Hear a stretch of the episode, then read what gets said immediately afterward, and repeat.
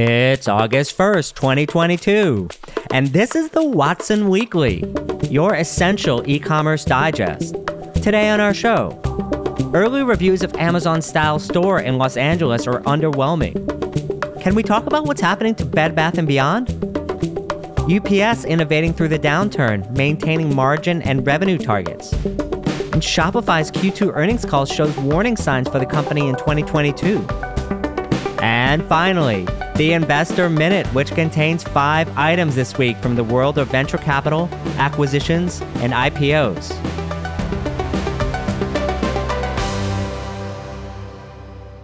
But first, in our shopping cart full of news. Early reviews of Amazon's style store in Los Angeles are underwhelming.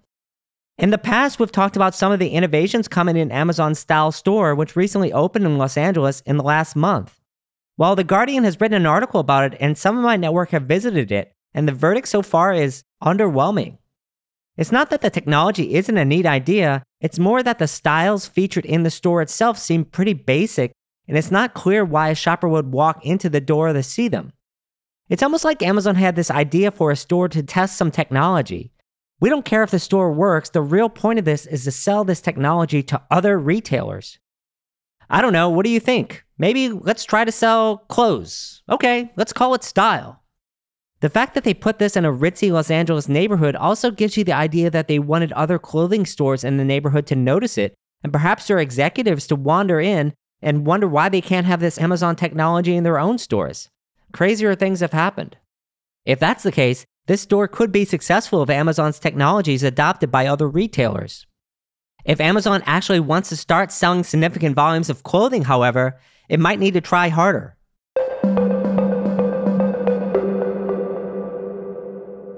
Our second story. Can we talk about what happened to Bed Bath & Beyond? If you've been listening to me for any length of time, you've seen me follow Bed Bath & Beyond. I've never really had that much of an affection for the company or its recent strategy, even after former Target executive Mark Tritton took over. In the past month, the board has moved on from CEO Mark Tritton. It's against this backdrop that I wanted to analyze a recent article from the Wall Street Journal from Suzanne Kapner entitled Bed Bath & Beyond executed a proven playbook and lost. Real talk for a moment. First, when you get to be the CEO of a major corporation and you haven't been a CEO before, you're pretty much already succeeded. Your next employer will look at the success or the failure that you have through their own eyes. Your next potential employer will say one of two things. Either, quote, this next person already made all the mistakes somewhere else, they won't repeat them here, or, quote, this person really turned things around. Either way, you're a winner. Think about that next time you take on a challenging role. There's a saying I've heard repeated often you only fail up in Silicon Valley. And I think it's broadly true that I've found. The people out there taking risks are not afraid to fail, and that's why they do it. Second, the article says that Bed Bath & Beyond was executed a quote winning playbook and lost. I really shake my head at this comment. I want to let you in on a little secret here. Are you listening? There is no such thing as a proven playbook for anything. If you're looking for a generic advice, open a fortune cookie. Let's say you have two different people baking the same cake from a master chef's recipe. Both are executing a quote proven playbook. But is the playbook the important thing? Unfortunately for these two chefs, ingredients matter, equipment matters, technique matters, and sequence matters. Another thing that matters is knowing who your customer is and why they came to you. Which brings me to my next point. Bed Bath & Beyond never really knew why it existed anymore. The big players in the market have deep pockets and years of investment, which has set them up for a place where a certain set of strategies and tactics will work. If you're executing a playbook from another company, it is highly unlikely or near impossible that your company is set in the same situation as them. That's why you can't build a plan without assessing where things are. You can't build the same cake in a 75 degree room as you can in a 95 degree room. You probably shouldn't make the same, quote, proven cake if you don't know the dietary tastes of your guests, or even if they want cake at all. Your proven playbook flies in the face of the obvious, why are we even here question.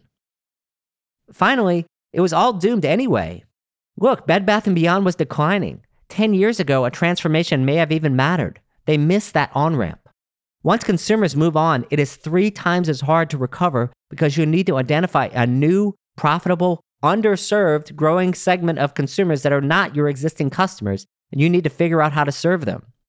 And if it's going to be economical to acquire these customers, you better hope they're not being served well by alternatives to your approach.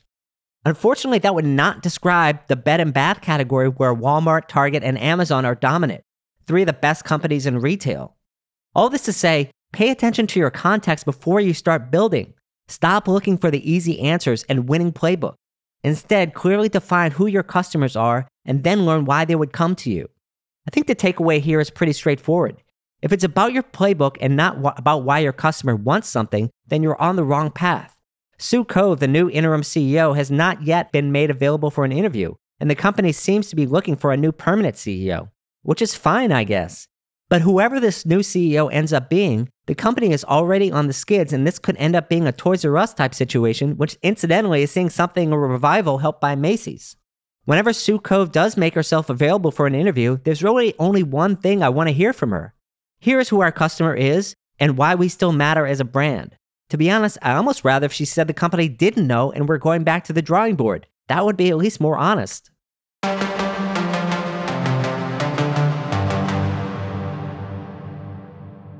Our third story UPS is innovating through the downturn, maintaining margin and revenue targets. Last week, I sat in on the UPS second quarter 2022 earnings call. First, let me get something off my chest. UPS has a strategy called better, not bigger, which ostensibly means that it doesn't matter if Amazon is going to ship more parcels than them, they want higher quality revenue. Overall, I think it's embarrassing and funny that better, not bigger is a differentiated business strategy, but in so many ways, it already is. So kudos to UPS for charting their own path. Here are a few callouts from the call. They're maintaining their full year revenue and profit forecast, which is tough to do in this environment. They advise that the US second half GDP is forecasted to be about 1.4% growth according to analyst IHS. While average daily volume declined 4%, second quarter revenue was up 5.7% year over year. Profit was up 9.3% year over year, and margins were up 40 basis points. In the face of declining value, often you see margins shrink because supply chain is a utilization business. The fact that that's not the case is a great sign for UPS's execution. Half of average daily volume decline, or about 2% of it, was planned by UPS either formally or informally, and this was due to, quote, a few customers, and the majority of that volume was residential, they said. I took this to mean Amazon continues to bring more and more last mile in house. This is well known on our part, and it's not good business anyway. They went on to say by the end of the year, Amazon will be less than 11% of total UPS revenue. Cost savings was obviously a big topic in this environment, and there's about 300 million in cost savings targeted in the second half of 2022 by the company. In particular, a new major initiative called Total Service Plan to reduce wait times and improve driver and operator efficiencies. Carol Tomé, the UPS CEO, who clearly loves operational details, mentioned that a 10 minute improvement in service time across the network is worth $257 million. Readers of mine know how much I like Target.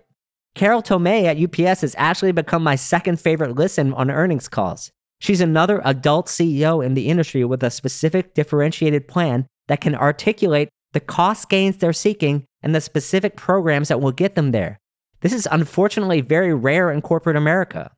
Another interesting tidbit I found was reference to UPS integrating with popular order management software in a test designed to improve parcel route density by consolidating more than one order on the same route. I've heard that this has languished as an internal project at UPS for many years, and it looks like they've decided to work with third parties instead to bring this to market. The benefits of this could be huge because this is where the orders start. It just makes too much sense not to work. My last bit of UPS. The funniest part of the interview by far for me was a body blow thrown at FedEx, who just announced last week they were going to try and integrate their air and ground networks, despite the fact that they acquired RPS for their ground network in 1997. To quote Carol Tomé, we already have an integrated network. Our improvements were about running our network as it was designed. Ouch.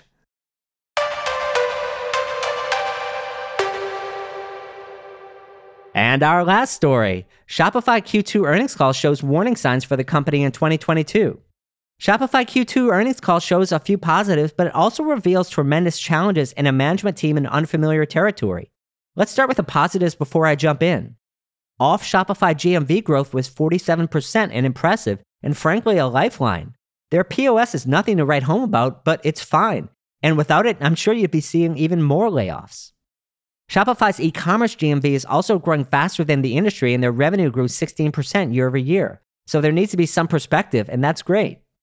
However, their recent note about their 10% layoffs and their subsequent explanation of the failures that led to it, I find extremely lacking. Of course, many large companies have been caught in a whipsaw the past few years. Peloton with supply chain and people, Amazon overbuilt their fulfillment network, Target and Walmart have too much inventory, and now Shopify.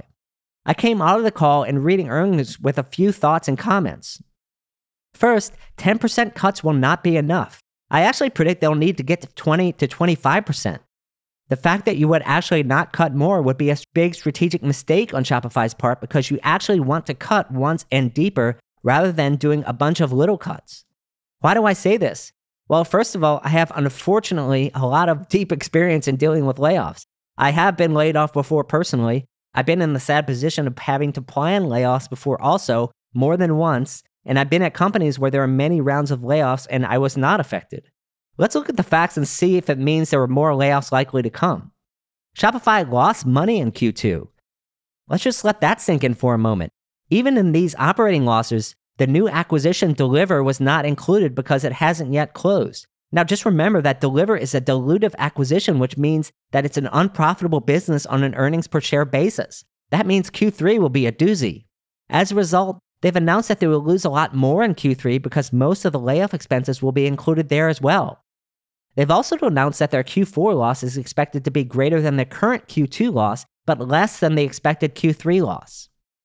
The economy is also not in a great situation. Inflation is not going to stop on a dime, except perhaps the housing market, regardless of what the Fed does, because it's the price of labor and materials that are increasing. How does increasing the US interest rate reduce the prices that a foreign supplier is passing along to you? Why is this relevant? Recent economic data from Guggenheim and others indicates that discretionary spending is being squeezed by inflation. Non discretionary spending is more or less unaffected in its current levels, it's just that consumers' dollars are not going as far. What that does, obviously, is put more pressure on purchases you can defer, or so called non discretionary spending. I would argue that the majority of Shopify merchants are discretionary spending. Just take a look for five seconds at the Shopify homepage if you don't believe me. There are also still global macro headwinds out there in supply chain, including Russia and China. I believe that the global supply chain issues are not temporary, and there is a cyclical shift happening that will tend to deglobalize the world in some ways over the next 10 years. Kind of the yang to the yin that Thomas Friedman wrote about years ago in The World is Flat. Well, the world is starting to become hilly and less flat. Shopify CEO Toby Lütke was asked directly why you did the layoff, and he answered directly it was not a financial decision, which is kind of a nonsense answer, but it just makes my point for me. Do you actually think that the company who self admitted this layoff was not a financial decision cut exactly the right number? I think there's likely another 10 to 15% layoffs coming in the next six months for Shopify. And I've already heard reports that even before last week, Shopify was slowly cutting staff under the radar. But let's get to the broader point here. Shopify is entering choppy waters, and its management team is not extremely experienced. CEO Toby Lütke is a self admittedly not a corporate manager. President Harley Finkelstein is essentially in public relations, as far as I can tell. Who is making the hard priority calls that will be necessary to steer Shopify's ship through these choppy waters? Longtime Shopify watchers know that Toby has openly mused about moving on when he feels like he's not the right person for the job. I feel that the time may have come for Toby to move on from a CEO post. Or at the very least, I would not be surprised to see its succession planning discussion starting at Shopify this year in the C suite.